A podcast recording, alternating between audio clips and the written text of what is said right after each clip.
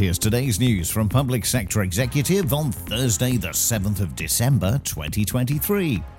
The Levelling Up Department has announced a new pilot that will help regenerate high streets around the country.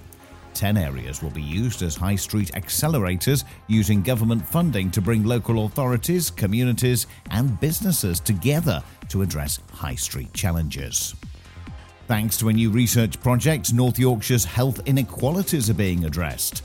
This comes as part of a wider scheme from the National Institute for Health and Care Research.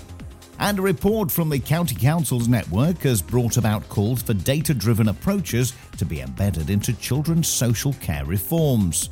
The hope is that data can be used to improve outcomes for children while also helping to curb the soaring costs of children's services.